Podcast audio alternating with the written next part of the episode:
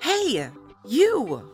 Welcome to the Kingdom Kids podcast, a mix between Bible stories back then and everyday life lessons now in the eyes of a kid. I'm Raisha J, your host. Learn with me as we sit at the feet of Jesus. We'll walk through what it means to have courage, faith, relationships, love, and so much more. A long time ago, the Israelites were slaves of Egypt. Their lives and their work were hard, day in and day out.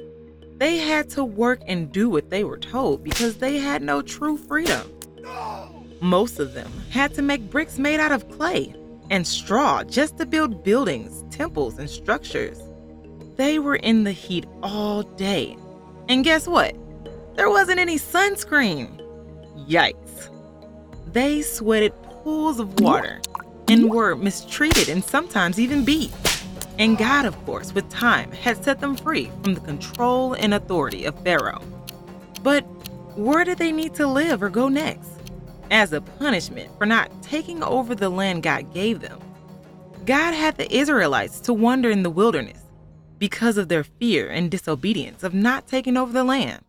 You know, the land that God had promised. From the very beginning, they could have had that. The one flowing with milk and honey, the peaceful paradise. But no, unfortunately, they had to wait. On their journey, as they were lost in the wilderness, the Israelites became irritated and impatient on the way to the promised land. The time that it was actually going to take to get there was unknown to everyone. Out of anger, they spoke against God. They spoke bad about Moses. Why? Why have you brought us up out of the land of Egypt to die in the wilderness? There is no bread, there is no water, and we detest this food? This is disgusting. God heard and saw what was going on. He knew that they all lacked faith, and he wasn't happy because he provided the food as a gift. Yes, there was food that fell from the sky, and it was called manna, little flakes of, let's just say, frosted flakes without the frosting. They didn't like it. It had no sugar, it didn't have any real taste. The Israelites were super ungrateful for what God had done for them. So God sent poisonous snakes among the people in their camps. And the snakes went wild, biting whoever they wanted to, whenever they felt like it. The people came to Moses because he was their leader, and they told him, Moses, we have sinned against God and you. When we were talking about you guys, please, please pray that, that God will forgive us and take these snakes away. That's killing all of our people.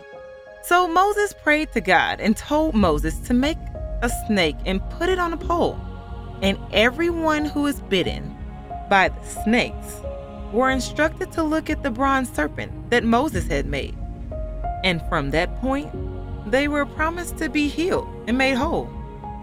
Ow! It bit me. What do I do? it hurts so bad. Um, I saw all these other people die. Ow! I am Moses, and God has spoken to me and told me that if you look upon the snake, you will be healed and whole, and you shall not die. Whoa, really? Okay, open eyes, open wide, snakes, eyes, snake. Okay, am I looking hard enough? Are you sure? Is this what God told you to do? Okay, do what God says. Okay. Oh, okay, I'm looking. Whoa, I feel better already. God is so good. Yes, He did it. He really did it. Let's learn to grow. Let's learn to know. God used the snake as a point of healing, and He can use anything to change your life.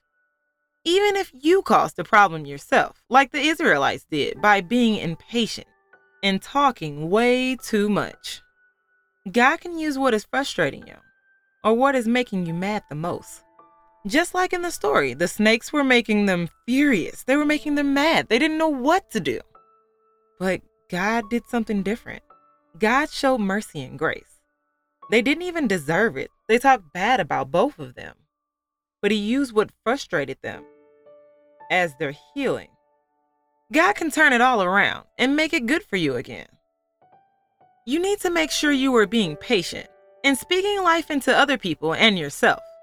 What you say has power of how things can happen for yourself and for other people. Now let's see what you can remember. Here's the memory verse for today. Proverbs 18:21. Proverbs 18:21.